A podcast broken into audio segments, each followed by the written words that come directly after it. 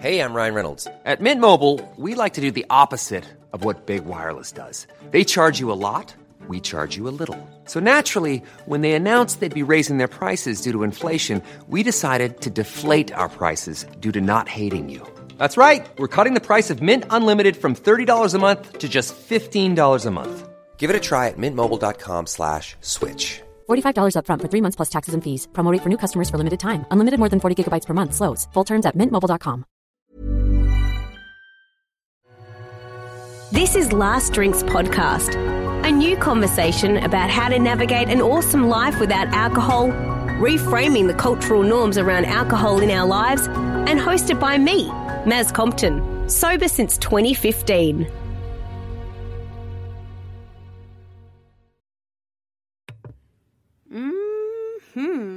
Oh, yes. Hey, friends. Welcome to Last Drinks Podcast. This week, it's a juicy one. This week, I'm going to talk about the Big Seven. And it's not the seven wonders of the world. It's the seven wonders of, am I maybe an alcoholic? Or, do I maybe have a drinking problem? Or, do I need to reassess my relationship with alcohol? There are seven things that I would say are red flags when it comes to drinking behavior. And so I'm going to discuss each one of them in a bit of detail. And my hope for this episode is that you can, if you do identify with any of these red flags, that you can understand that resonating with these red flags may mean your relationship with alcohol might need a bit of a reassessment. And my one hope is that you do not feel shame. Please don't feel shame if you resonate with any of these red flags. Shame is not helpful. Shame is only going to make you feel bad or worse, and that is not the purpose of this. This is designed to help you become aware of your current relationship status with alcohol, and then it's up to you to reassess and redefine it. I'm going to give you loads of resources in the show notes of where you can go if you do want to redefine your relationship with alcohol, where you can start, numbers you can call, people you can enlist, courses that you can sign up for. And what I will say is that the reason that I'm able to identify these seven red flags is if you look at this as a bit of a, am I a problematic drinker test type thing. You know how there are all those personality tests, like which friend's character you most like. I'm a Chandler, by the way, believe it or not. This is kind of like a test to figure out whether your relationship with alcohol needs some reassessment. So the aim of this, I suppose, is to be honest. And if you resonate with any single one of these red flags, I would say that your relationship with alcohol could be having a negative impact. And if something's having a negative impact, once you become aware of that, as Maya Angelou says, when we know better, we can do better. So please don't feel shame if some of these come up for you. I can only identify these seven red flags because I categorically resonated with them when I reassessed my relationship with alcohol. And these are in no particular order, but I think the weight of them will vary on how they are impacting your drinking behavior. So if you are drinking alcohol and suffering from blackouts, which is not limited to completely forgetting entire nights. Blackouts can involve just lapses in memory. Blackouts can involve not remembering certain conversations, how you got home, who you were dancing with, where you left your wallet. I absolutely identified with this when I looked at my relationship with alcohol in 2014. Blackout drinking had become something that I was getting quite used to. people would remind me the following day or the Monday after of stuff I'd said or where I'd been. And there were a number of occasions where I would wake up in the morning at home and not remember how I got home. Not behavior that I'm proud of, not stories that I share often, but I absolutely realized that I was blackout drinking quite a fair bit, and that is a red flag. If you're drinking to a point where you vomit.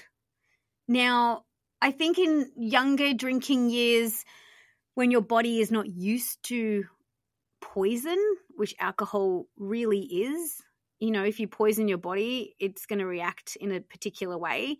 But if you end up vomiting at the end of a night because of your alcohol consumption, that is literally your body rejecting the alcohol. So if you're drinking to the point where you vomit, that is cause for concern that your drinking behavior is having a very negative impact on your physical body. The bad mood bear. If you're not drinking, or if somebody tells you that they've run out of drinks or the bar is closing, do you get a little bit pissed off? If you're getting a little bit annoyed because you can't keep drinking, or if your mood is affected because somebody else isn't drinking, that's what I call the bad mood bear.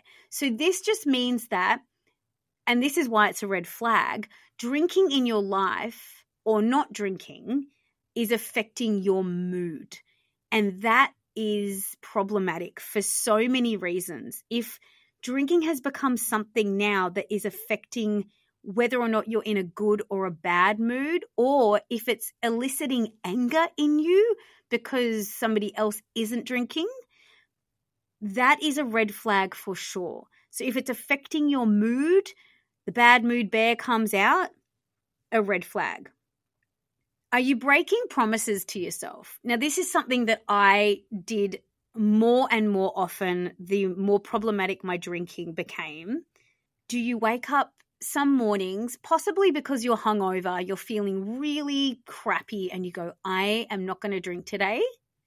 And for me, I would do that and then, no word of a lie, 1 p.m.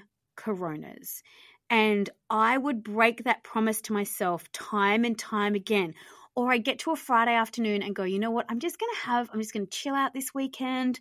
I'm not going to have a boozy one. I'm not going to drink. And then I would drink. Or I would drive to a party and go, I'm just going to have one glass of wine and then I'll drive home and have an early night and enjoy my weekend and get up early and go for a walk on the beach. And what would happen is I would have 10,000 glasses of wine. I'd have to get a taxi home at some ridiculous hour in the morning. Then I'd have to get a taxi back the next day or maybe even the day after once I had dried out from all the booze that I drank. And it ended up being really expensive. And again, another promise that I had broken to myself. So if you find yourself making these promises of not drinking or limiting your drinking and then breaking those promises, that is a red flag. Hangxiety. You know what I'm talking about? The hangover anxiety. When you wake up in the morning and you have that pit of just guilt in your stomach or deep remorse where you wake up and you're like, oh dear Lord, what did I say? What did I do? How many tables did I dance on? What is going on? And so you feel anxious about the behavior that took over you when you were drinking the night before. It's that hangover anxiety, the hangxiety that goes hand in hand with waking up at 3 a.m. thinking that you're having a heart attack, but it's just yourself panicking about something you've remembered that you did the night before that you're not very proud of. Hangxiety is a definite red flag. This I call the secret stash. If you are hiding your drinking at all, so if you are maybe sneaking into the bathroom and having a cheeky shot when no one's watching, or if you feel the need to have drinks before you go out for drinks, maybe because socially you do feel anxious and having a few drinks takes the edge off. But if you're having drinks before you go and have drinks, I would call that the secret stash. Or the other thing that can fall under this category of red flag is if somebody asks you, oh, so did you have a couple of drinks? You go, yeah, I had a couple of drinks, but deep down you know it was 8, 9, 10, 11 or 3 bottles. If you are altering the number of drinks that you say that you have to sound less, that's a secret stash, because ultimately that means that you might be ashamed of the true number of drinks that you're having because it might look or sound bad, but that in itself is a red flag. And that is actually in itself you knowing that perhaps you're drinking a little too much and a little too often. Finally, if your tolerance for alcohol has increased even slightly in recent times, and by that I mean if you used to go out and have a couple of drinks and feel a bit buzzy, and now you have to go and have like 5, 6, 7, 8, or 2,000 drinks to feel a bit buzzy, that means that you are becoming more tolerant of alcohol, and that is a red flag. And this is the sneaky, sneaky thing with alcohol, is that you do not realize your tolerance is increasing until you hit rock bottom, or you're lying in a gutter, or things are going really bad for you because it creeps up. So this is a really good one to be totally honest with yourself about. Think about 6 or 12 months ago how many drinks you would need, or I don't want to say need because nobody actually needs alcohol, but how many drinks would you have to feel a little bit, you know, loose around the edges, or whatever your drinking purposes are. And then how many do you need now? And if it's increased even slightly, that means your tolerance is on its way up, which it means you're heading right into red flag town. So just to recap, the 7 wonders of being a bit boozy: if you're suffering from blackouts, not limited to just forgetting entire nights, but small parts of conversation or how you got home. If you're drinking so much that your body is rejecting it and you end up vomiting, if the bad mood bear is paying you a visit, if you're breaking promises to yourself about having time away from alcohol or limiting the number of drinks you have, if you're suffering from hangxiety, if you're secretly stashing booze and drinking it behind closed doors, and if your tolerance is at an all-time high.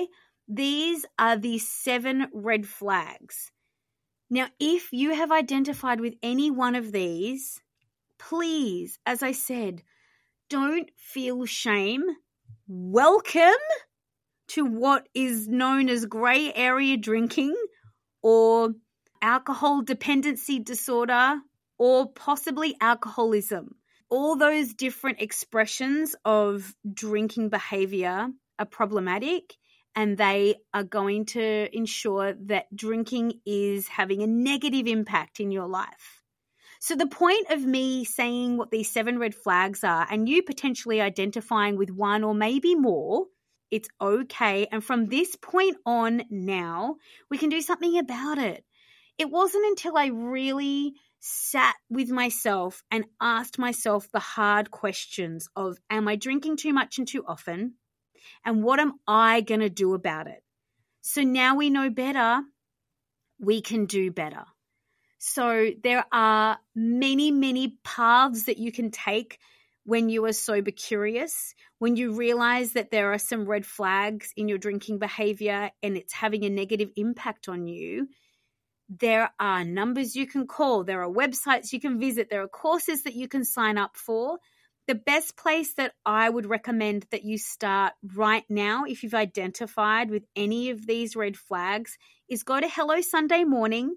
It's an incredible organization, a brilliant community of sober curious people where you can take a pledge to take a particular amount of time away from alcohol. Built into the Hello Sunday Morning platform is a Daybreak app, which can help you track your sobriety. There are so many people that will encourage you to take your first steps towards sobriety and see what it looks like.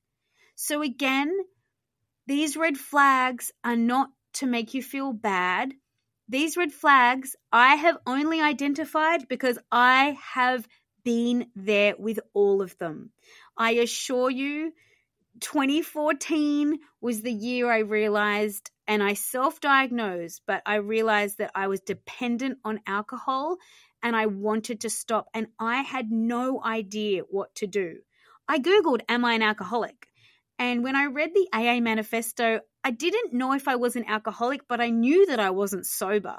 And so I went on my own little mission to try and figure out how I could get my head around this dependency that I had all of a sudden realized I had, and how I could live a life without alcohol and see what was on the other side of that. I truly hope that you have found this episode helpful. If it has brought up some really big truths for you, that's a good thing.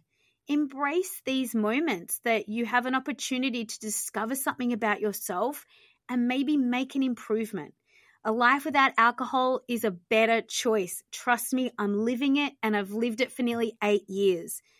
With this information, I encourage you to go and explore. Everything that I've put in the show notes is where I would do a first step from the point of identifying the red flags. Take care, and thanks for joining me on Last Drinks. Thanks for listening to Last Drinks Podcast. If you love this podcast, then subscribe. For more inspiration and to reach out, you can follow us on Instagram at Last Drinks Pod.